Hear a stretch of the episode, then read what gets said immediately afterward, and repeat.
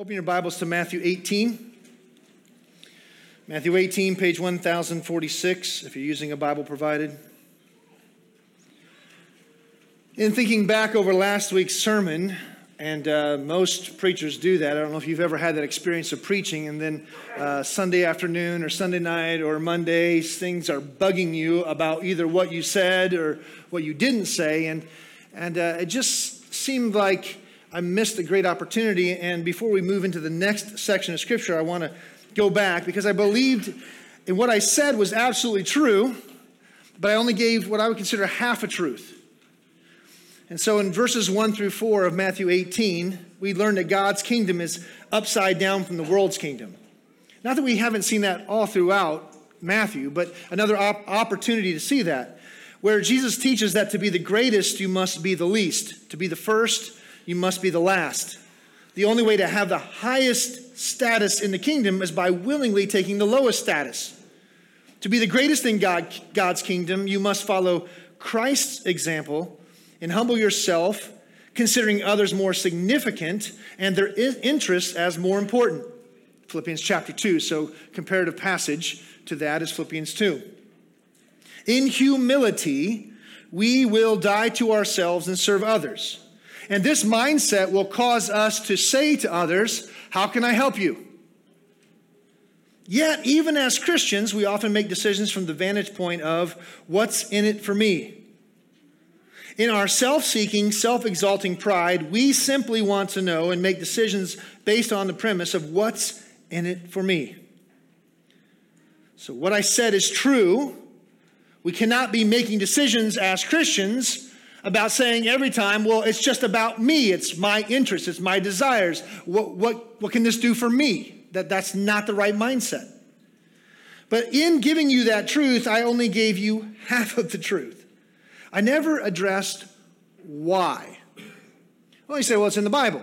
Okay, yes, it's in the Bible. But why do we as Christians need to live the way of Christ, considering ourselves the least, taking the lowest status, humbling ourselves in such a way? Why should we do that, and why would we ever change? Well, we reject God's kingdom ways. So we say, well, that's in the Bible. That's what God's word says. And we say, yeah, I understand that's what the Bible says, but no thank you. We reject God's kingdom ways because we reject God's kingdom truth. We would reject what I said last week because we believe that living self-seeking, self-exalting lives of pride will make us happier, will give us the greatest joy, will fill our lives with the most pleasure. We think that to be the least, to be the last, to be the servant will make us the most miserable. So we see serving others as joy-stealing, pleasure-robbing misery. Sound familiar? Pastor says, to be the greatest, you need to be the least. You need to put others first. You need to consider others more important. And you say, yes, I see that's what the Bible says, but I don't want any part of that because that will lead to my misery. That is no fun. I'm just going to be a doormat. People are going to walk all over me. There's no pleasure in serving. There's pleasure in being served. There's no pleasure in joy in being the least. There's pleasure in being the greatest. So, Pastor, what you're calling me to is something I reject because of underlying presuppositions.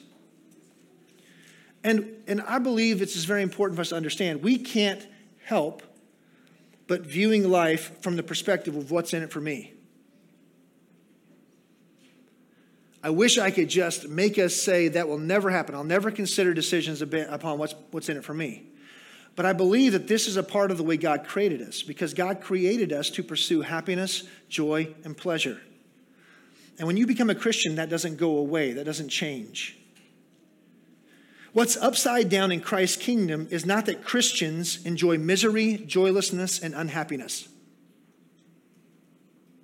That's what the world teaches. The world says to become a Christian, you have to give up all pursuit of happiness, all pursuit of joy, all pursuit of pleasure, and you're just going to live a miserable life of serving others like a doormat. Amen? Sign up here on the dotted line. That's not true. The reason Christ's ways and Christ's kingdom are upside down is because the world is actually upside down. But yet we don't see it. And so this upside kingdom truth is that the path to the greatest happiness, joy, and pleasure is by being a servant. What's in it for you by considering others more significant and humbly seeking their interest before your own? What's in it for you? Happiness, joy, and pleasure like you've never known before. What's in it for you when you humble yourself under the mighty hand of God? He will exalt you to heights you could never imagine. You will be the greatest in the kingdom. But there's a specific pathway to that. And by just telling you to quit pursuing joy and happiness and pleasure and just pursue misery is giving you the wrong motivation. The Bible doesn't motivate like that. I left that part unsaid. And so Hebrews 12:2 is a very important verse for this, where it talks about Jesus in his humility. Philippians 2, he died on the cross. Hebrews 12:2 says, looking to Jesus, the founder and perfecter of our faith, who for the joy that was set before him endured the cross, despising the shame, and is seated at the right hand of the throne of God. Philippians 2 said he was obedient all the way to death on the cross in his humility. But in his humility, what did he pursue? He pursued the glory of the Father in obedience to the will of the Father because of the joy that was set before him. Where will you find the greatest joy? In God's kingdom, doing things God's way, all for his glory. So do you want to be happy today? Do you want to live a life full of joy and pleasure? Then there's a specific pathway to that. We don't humble ourselves and die to ourselves for the misery, but for the joy. We must pursue the greatest glory by seeking the glory of God. It must be God-glorifying pleasure. It must be neighbor-loving joy. You will never get what you want by pursuing it according to the ways of the world. This worldly kingdom is the broken and upside-down kingdom. The more you proudly pursue self-seeking, self-exaltation, the more miserable you will be. So it's only by adopting the thinking of the kingdom of heaven, the ways of the kingdom of heaven, that you will truly find the happiness, joy, pleasure, and even the glory that you desire. We only reject God's ways because we don't believe that God's ways are best. We don't believe that God is truly good and all his ways are good. We don't believe his ways are best because they really will take us where we want to go. We don't believe that, and so we reject his ways. And so if I left you with the idea that, well, I need to grin and bear it and become the most miserable person on earth by serving others, I want to tell you that that's not the result. And if you seek to pursue pleasure and joy and happiness through self-seeking, self-exalting pride and self-centeredness, all those things, you will be the most miserable. And you should know that as a Christian. You should remember what it was like before Christ. And the longer you live that way, the more miserable you will get. You will keep pursuing it because you are pursuing it. Actually, the world pursues it upside down. The kingdom of God seems upside down because this is the world we live in. But this is the way it's supposed to be, and this is the way joy is found. Now, that's a 10-minute sermonette, all for free. You say, I didn't want 10 minutes for free. I'm good with what you usually do. Matthew 18. We're just going to jump into the passage. Before we dive into what it means, we're going to read it. And before we read it, we're going to pray. So let's pray together. Father, we need your help. This poor preacher needs your help to say even the things he wasn't planning to say, the things that need to be said. Keep him from saying things that don't need to be said, that he shouldn't say. May we hear from you this morning through your Spirit, through your word, for your glory. We cannot do it on our own. We are desperately, utterly dependent upon you, working through your Spirit in this moment. We ask for your help in Jesus' name. Amen. Matthew 18, I'm going to read verses 5 through 9. Please follow along in your Bible. Whoever receives one such child in my name receives me, but whoever causes one of these little ones who believe in me to sin, it would be better for him to have a great millstone fastened around his neck and to be drowned in the depth of the sea. Woe to the world for temptations to sin, for it is necessary that temptations come, but woe to the one by whom the temptation comes. And if your hand or your foot causes you to sin, cut it off and throw it away. It is better for you to enter life crippled or lame than with two hands or 2 feet to be thrown into the eternal fire. And if your eye causes you to sin, tear it out and throw it away. It is better for you to enter life with one eye than with two eyes to be thrown into the hell of fire. This is God's word. God is speaking to us today through his revelation. May we listen to it. The theme this morning is this: King Jesus warns us about stumbling blocks.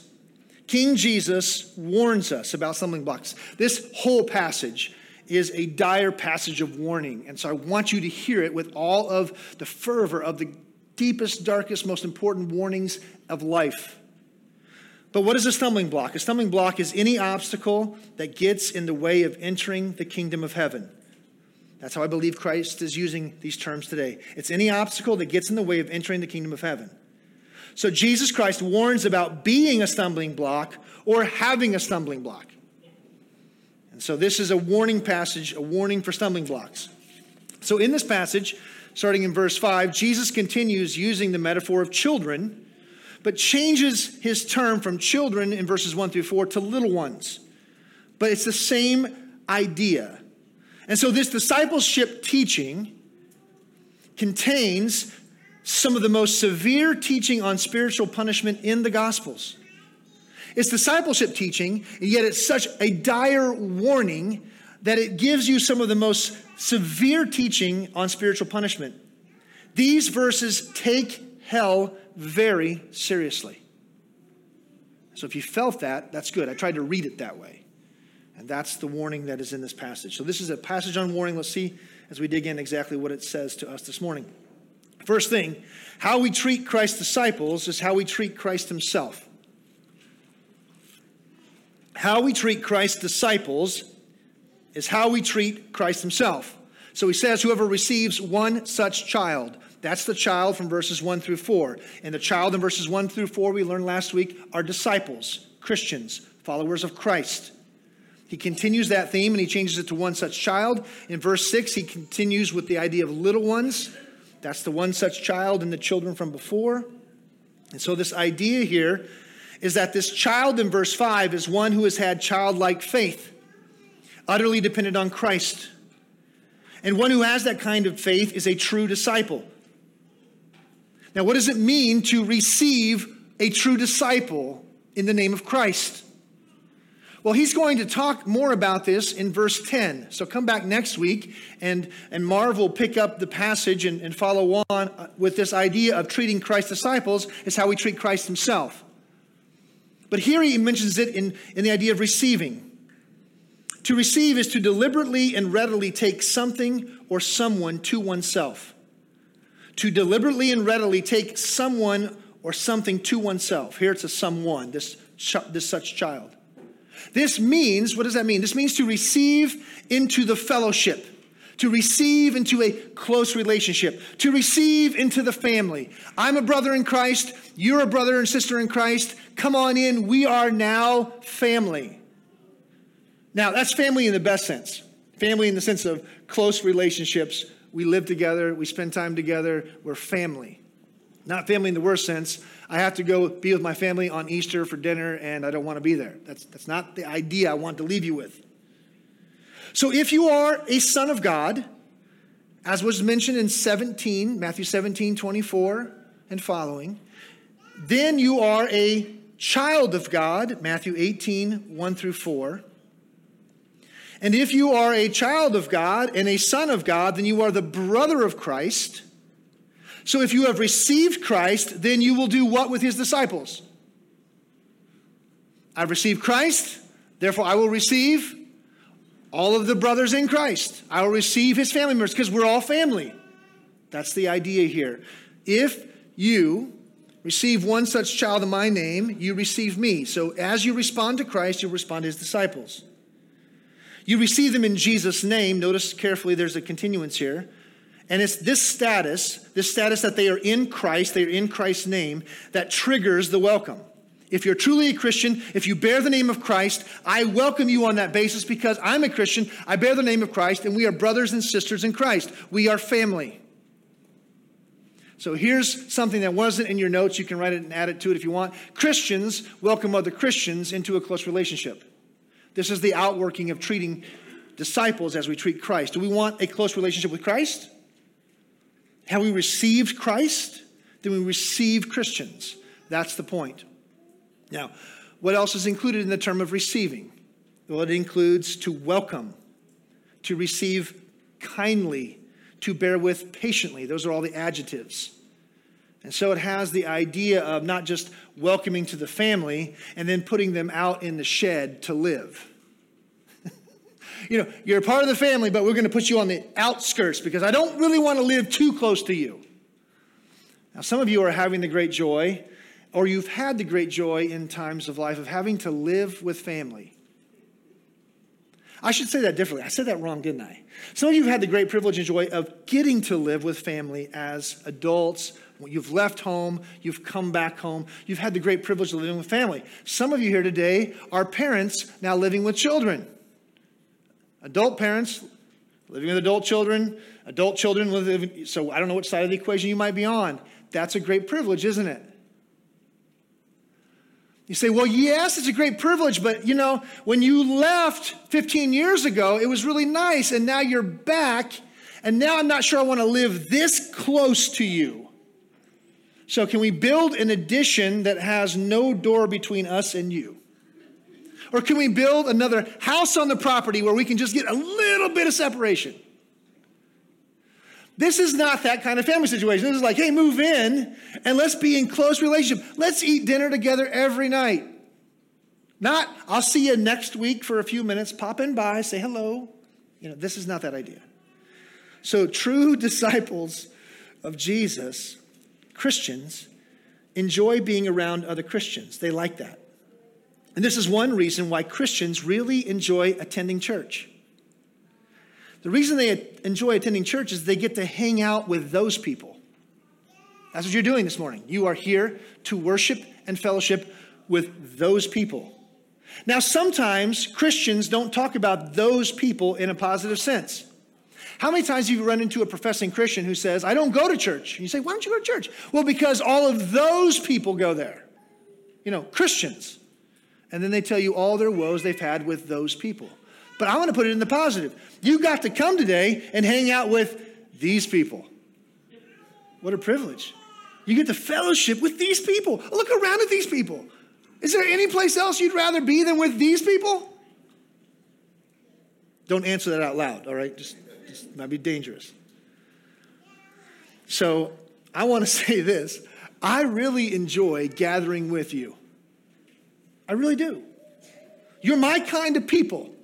Not just because I'm your pastor and I have to be paid to enjoy you and paid to be, I don't get paid to enjoy you. I have to pay to be around you, paid to know you. I enjoy you because you're my kind of people. You know, I liked Christians before I became a pastor. None of you are pastors, at least not currently that I'm aware of. So you have to like them even though you're not a pastor. One of the things that happened as I was a child growing up is I professed faith in Christ at a young age, around the age of 6. And for the next 6 years, I would struggle at different times with assurance of salvation. Maybe some of you have had that experience where you profess faith, and then with sin or with different challenges in your life, you would question, am I really a Christian? Am I really saved? Have I really been born again? And you might wrestle with that. I wrestled with that for about 6 years. And finally, I confessed that to my mom because most of my wrestling, I just kept to myself. I said, I just really struggle. I'm really struggling with assurance of salvation. And she had a lot of information to give me, but one that fits here is this. My mom asked me, by going through the letter of 1 John, she asked me some questions about what are the marks of a Christian. One of the things she asked me is, do you love Christians? Do you love Christians? Do you like being around Christians? Do you like going to church? The reason she asked that is because in 1 John chapter 3, it says this, for this is the message you have heard from the beginning, and we should love one another. One another in the Bible, in the New Testament, is a very specific term for Christians, disciples. This isn't loving everybody. It's do you love believers? And notice he says, do not be surprised, brothers. Notice the relationship, the family relationship, that the world, not the brothers, the world hates you.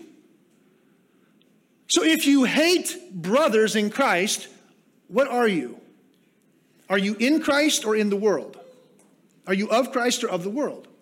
The world hates brothers, but I'm a brother, and I therefore love brothers. We should love one another. We know that we have passed out. How do we know that we have passed out of death into life, spiritually speaking? From spiritual death into spiritual life. Because we love the brothers. And if you don't love the brothers, where are you abiding right now? You're abiding in death.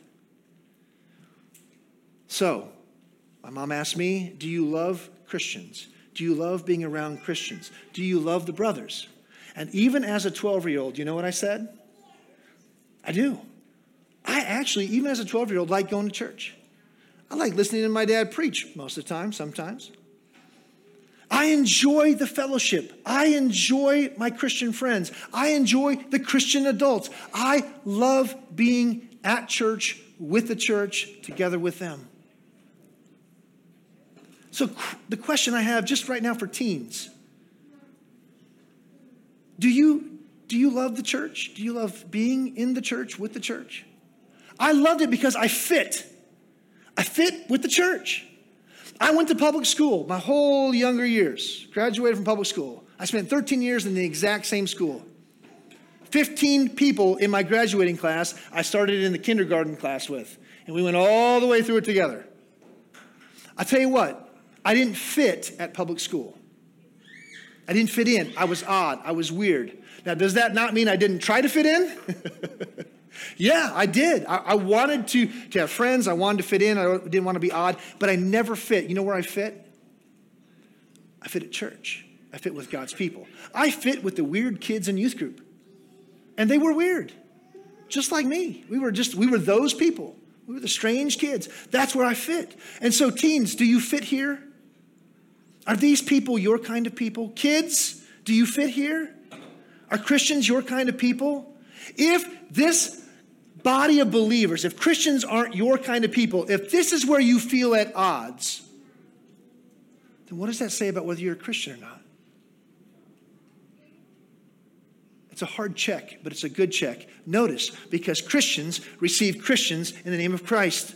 And this shows up in your home. It shows up in hospitality. Do you welcome Christians into your home? Do you enjoy hanging out with Christians?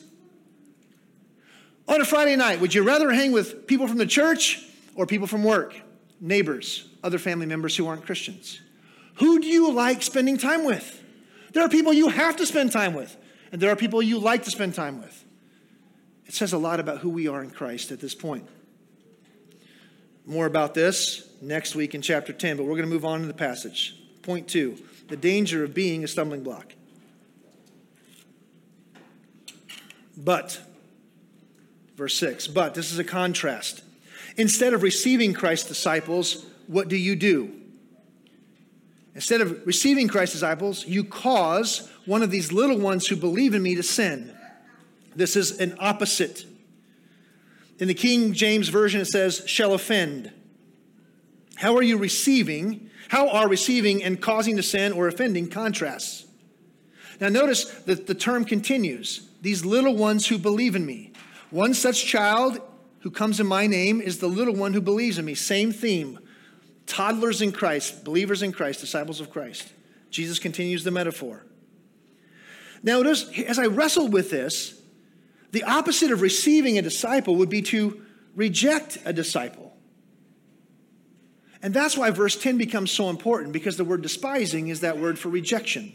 And it has a lot of other things in there. Marv will explain all that. So the idea is receive, don't despise. But in between that, there's a but that doesn't really fit with the receiving. And I wrestled with this. I believe it doesn't fit because what is happening here is worse than despising in verse 10. We are to receive, not despise. But in between that, you can do something worse than despising one of these little ones. You can be a stumbling block to one of these little ones. And that's worse. And it receives the strongest of condemnations. So despising, you'll get to verse 10, you'll see that it doesn't receive such a condemnation. But here, this whole passage is of warning because of the dire consequences of what it's talking about. And I believe Jesus brings this up because he is still dealing with how we treat one another in the kingdom. And before he deals with that, he's going to deal with people who seek to keep children out of the kingdom of heaven. People who want Christians to get out of the kingdom or keep people from even being in the kingdom. So we have to do a little word study. Now bear with me. I very rarely talk about the Greek language in church because it's really hard and people shut down. But it's really important to the text. Because the verb that is translated cause to sin, whoever causes to sin, is the word scandalizo in the Greek. And that means to cause to stumble morally. That's why it says to cause to sin. It's got a moral component. It's a moral stumbling. To cause to falter, to err, to fall away. So the idea here is to apostatize, to fall away spiritually, to stumble spiritually, and to stumble morally. It appears to envisage fatal damage to the disciples' relationship with God. There's something that can be fatal to your relationship that would remove you from a relationship with God. That's the idea. This is a severe stumbling. This is not just, I tripped going up the stairs and I'm fine. No, this is I fell off the 3-story house when I was shingling and I broke my neck. Don't stumble there. That just brings to mind, I was up on my roof yesterday trying to clean bird dung off the siding and different things like that. And I was using water and vinegar and soap and all that. And as I was doing that, I'm standing on this slanted roof on my, I got like 3 stories. And I'm doing that. And the more I do it, the more water is on the roof. And the more I'm thinking, if I slip on these wet shingles and I go down, I forgot to tell Tracy I was up here. That's the first thing. So if she hears a big crash, she might not know it's me dying on the back porch. But other than that, I was thinking, if I stumble here, if I catch my foot on the hose or trip over something, this could be deadly. Now, if I stumbled going up the stairs onto the back porch, that little 4-foot fall with my head might not be so deadly. There's deadly stumbling, and this is the idea here. Now, the noun form for that same Greek word is scandalon, and it's translated temptations in verse 7. And then it's translated causes to sin in verses 8 and 9. So Jesus, speaking to us through Matthew's gospel here, is saying there's a theme here starting in verse 6, going all the way through verse 9, and it uses the same word as verb and noun.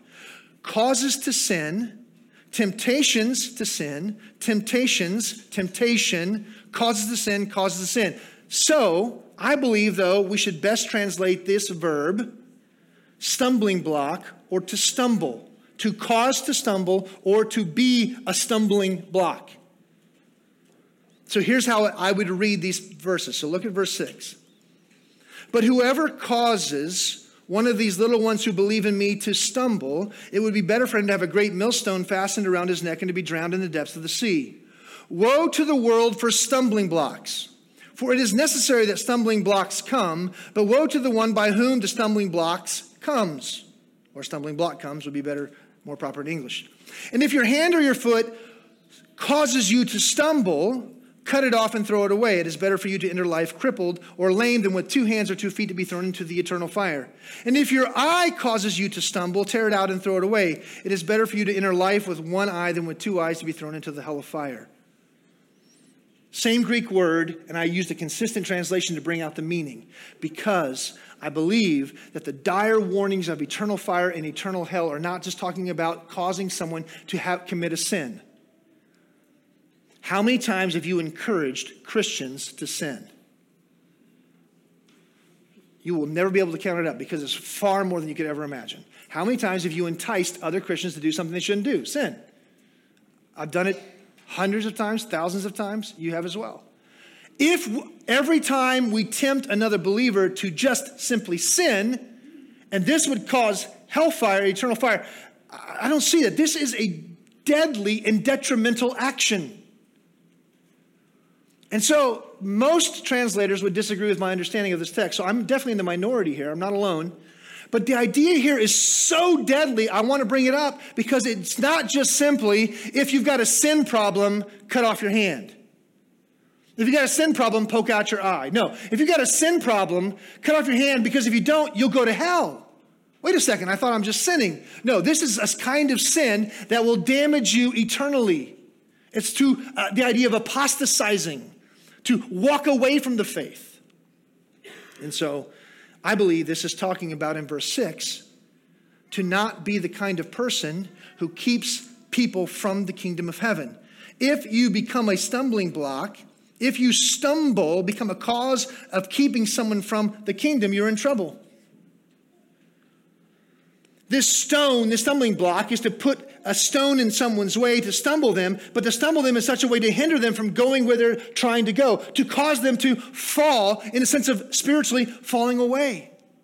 This means to stop a disciple from reaching their desired destination. And what's the destination earlier in the passage? The kingdom of heaven. This is a warning for people who will seek to keep people out of the kingdom of heaven. Don't get in the way of disciples who are seeking to enter the kingdom of heaven. If you do, there's a penalty. And that's point A. Stumbling a disciple incurs a great penalty. What's the penalty? Well, he doesn't get into specifics. He uses an illustration. He says it's a penalty that is far worse than having a great millstone hung around your neck and being drowned in the deepest part of the sea. So how does that sound? We're going to leave today. We're going to go over, what's that lake over right over here called? Hopkins Lake. We're going to find the deepest part. We're going to get the biggest stone we can find. We're going to wrap a chain around your neck, tie a stone to it, and throw you in the deepest part. Sound good? Signing up. No, I don't want that. Doesn't sound good to me. Well, that would be better than what's waiting for you if you do this. That's the point. Except it's in the deepest part of the sea, and it's a much bigger stone than you can imagine. It's a millstone. Look it up. It mirrors what he's going to say in a second about the same idea in verses 8 and 9, eternal fire and the hell of fire. It would be better for you to be drowned physically, as it's mentioned here, than to spend eternity in the fire of hell. One is terrible. One is far more terrible than you can imagine. That's the point. So this stumbling brings this great penalty, and I believe the great penalty ties to the next section, this eternal penalty of the hell of fire. Now he continues. He says, woe to the world for stumbling blocks. The world is cursed for having stumbling blocks. This woe is a proclamation of judgment. When God says woe, that means you're in deep trouble. It's a judgment of terror. And the world is cursed with this woe because the world system is fundamentally and totally opposed to God and his ways in everything. This world is the enemy's kingdom. And the world is doing everything it can to maintain all of the citizens in it and not lose one of its kingdom citizens to the kingdom of heaven. There's two kingdoms. And they're fundamentally opposed at every level. And the world's kingdom is trying to keep all its citizens. And Christ came into this world to rescue people from the world's kingdom and take them into the kingdom of heaven on a rescue mission. And this world's kingdom is doing everything it can to put obstacle after obstacle, stumbling block after stumbling block in your way so that if you're not a Christian, you never leave that kingdom. And this world will be cursed because of that. That's what Jesus said. Now notice that even though this world is cursed, it's necessary, for it is necessary that temptations come. Therefore, I believe this is saying stumbling blocks are inevitable in a fallen world. This is just the way the fallen world is.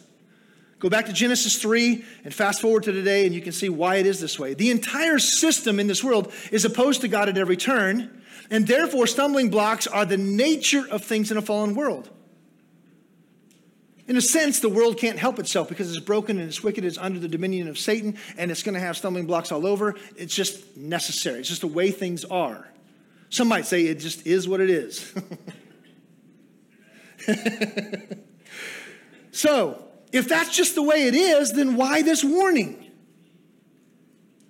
Well, letter D. Yet, individuals are cursed for being the source of stumbling for a disciple. So woe to the world because of the way the world is, but woe, the end of verse 7, to the one by whom the temptation comes. Temptations are a part of this world, but if, go back to verse 6, you're the person who is the temptation, you're the person who brings the temptation, you will be judged by this curse. Woe to the one who is the stumbling block. Eternal fire, the eternal judgment of hell, in a very real and extreme sense, waits for people who try to keep people out of the kingdom of heaven and succeed. The but is important, as it always is, in verse 7. It's a contrast. Although it is God's will for disciples to encounter stumbling blocks, and although it is the way things are in a fallen world, yet the individual who participates is held personally responsible. Once again, we see here human responsibility and God's sovereignty fitting together. No single individual is being forced against their will to participate in this evil business of stumbling or trying to stumble a disciple of Christ. No one is forced against their will, and they will be held responsible if they do this. And yet, this is the way God has ordained things to be right now. It is necessary. Judas Iscariot is a prime example of this very point. His betrayal of Christ was ordained by God. Yet, he incurred a great penalty for his betrayal, and he was warned about the eternal curse before he went through with it. Where do I find that? Matthew 26:24. Notice the word woe here.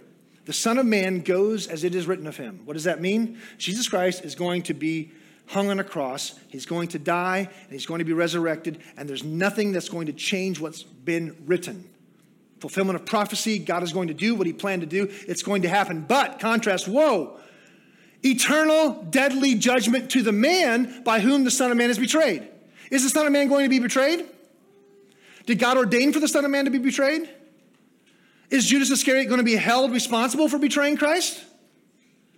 You say, how can that fit together? Well, you can wrestle with it all you want. It's true. And Jesus is saying this, and who's listening to him say it?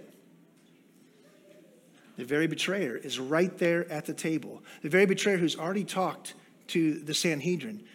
I think, if I didn't look this up, I think he's already been paid his 30 pieces of silver. He knows he's going to do it. He's right there when Christ gives us warning. And what does Christ say? Notice the contrast. It would have been better for that man if he had not been born. Woe to that man. God ordained it, but don't you be the man to fulfill it. And Judas Iscariot hears him. Does he have any choice? Absolutely.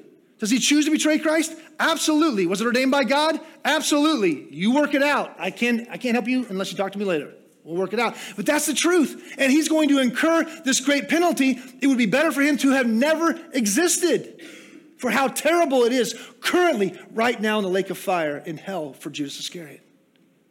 And the same thing is true here. Same principle applies. Now, why would Jesus teach this to disciples? Have you been thinking about that? Why would Jesus tell disciples, don't be a stumbling block to disciples? Why would Jesus tell followers of Jesus to not get in the way of people following Jesus? Now, I just wrestle. And sometimes I just wrestle too much and I have too many thoughts in my head. But I think this is what I came up with.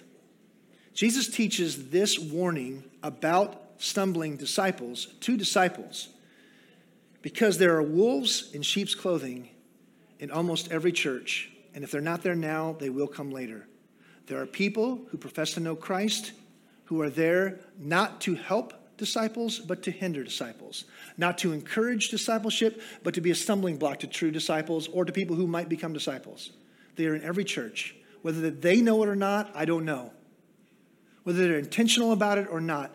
But Satan in his work infiltrates and seeks to infiltrate the church. The church is not the kingdom, so separate those two things. But he seeks to keep people from the kingdom by infiltrating the church to stumble disciples. And if you're here today and you are seeking to get in the way of people coming to Christ or bringing disciples of Christ back into the world's kingdom, there is a tremendous warning and a great judgment. Get out of the way. Get out of the church. You will spend eternity in hell, but it'll be better if you don't participate in this activity. This is the warning for people following Christ. And who's there when he says this? At least Judas Iscariot, if not other false disciples. The warning is for people in the church.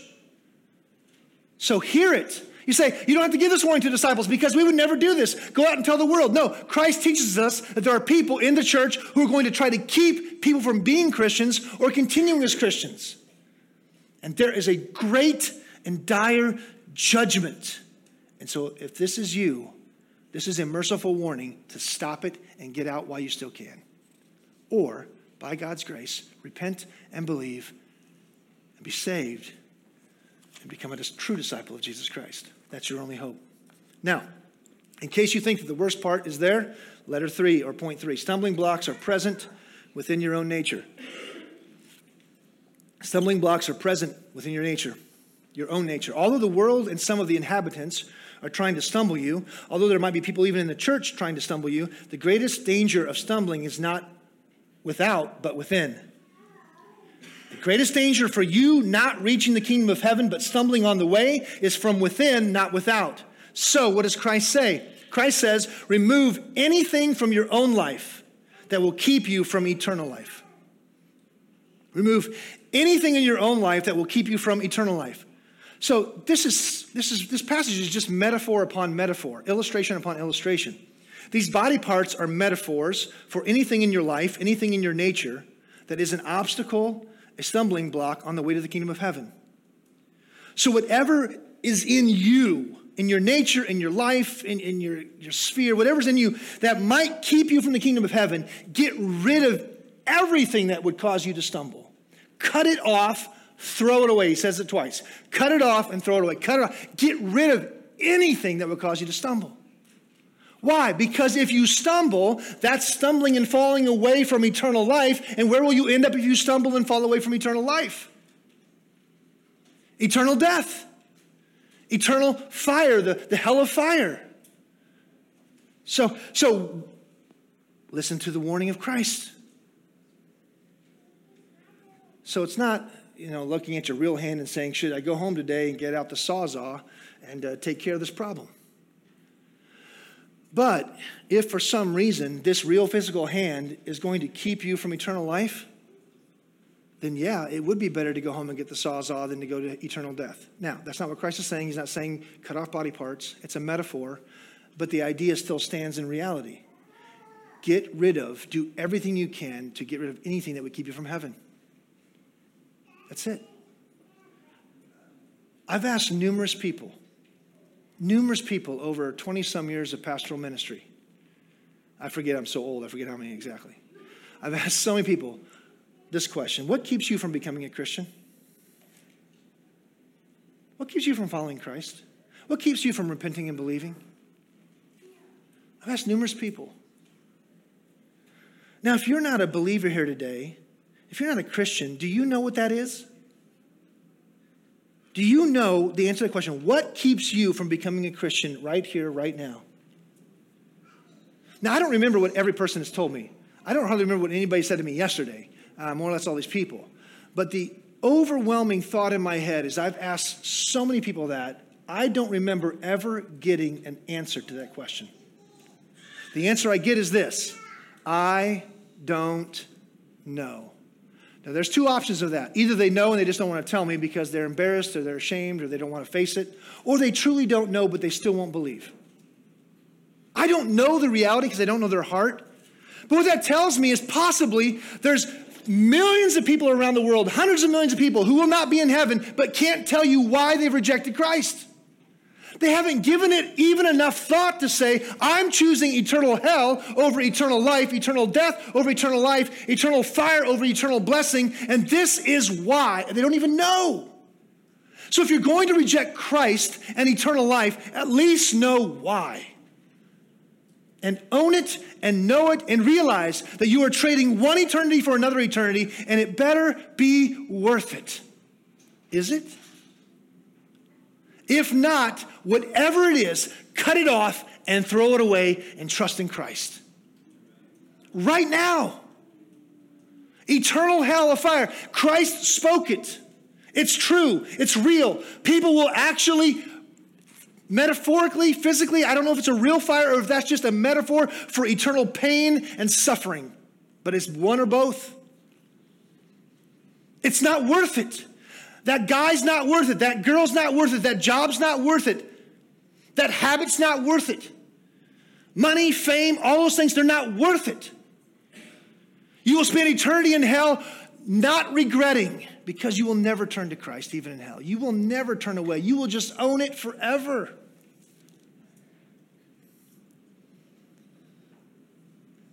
Nothing is worth it. Nothing is worth it. Hear the warning from the lips of Jesus Christ.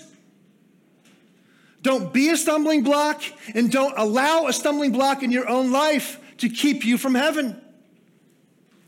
The warning is dire. Now, I preached something that's not the normal preaching, because the normal preaching is this. So I believe this is a great application. And let me end with this. The principle of radical amputation. If you go back to my sermon on Matthew 5, verses, I think, 29 through 30, that has the same almost exact wording. This is how I preached it. I've changed my understanding, but I'll give this as an application. The text is about eternal life versus eternal death. But as Christians, we can apply this principle to sanctification. The point is salvation, but let's apply the principle to sanctification. There is no sinful habit that's worth indulging as a Christian. There's no sinful desire worth taming. There's no enticement to sin worth keeping around. There is no length. There's nothing we shouldn't be willing to do. No length we shouldn't be willing to go to remove sinful temptations from our lives. We as Christians must grow to hate sin more and more and more, and remove every opportunity, every temptation, every stumbling block to sin in our lives. Because sin is deadly and sin is dangerous. And if you are caught in sin, and if you get hardened by sin, Hebrews chapter 3 and 4, the warning is that you will not enter the kingdom of heaven. You say, but I thought Christians had eternal security. Pastor, Jake just led us in all these songs about that we'll never be lost. We're going to be saved forever. God's grace is amazing. Our hope is Christ in life and death. Amen.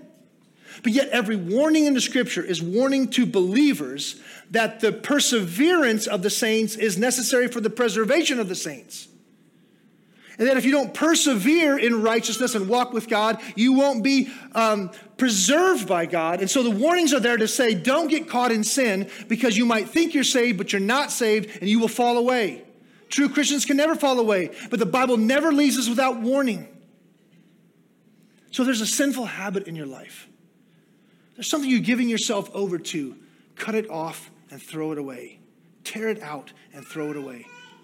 There's nothing in your life to sinfully indulge in as a Christian that's worth it. And if you think you can just count on your salvation to hold you fast while you turn and walk away from God with deadly sinful habits, then listen to the warning of this passage. And here's the ending. Here's the conclusion. It's not on your notes, but you can write one in, because I gave you some bonus. That's not a fun bonus. Avoid eternal hellfire by not allowing anything to keep you from eternal life, and not keeping anyone else from eternal life. Avoid eternal hellfire. Avoid greater punishment in hell by not doing this, not being this, not having this.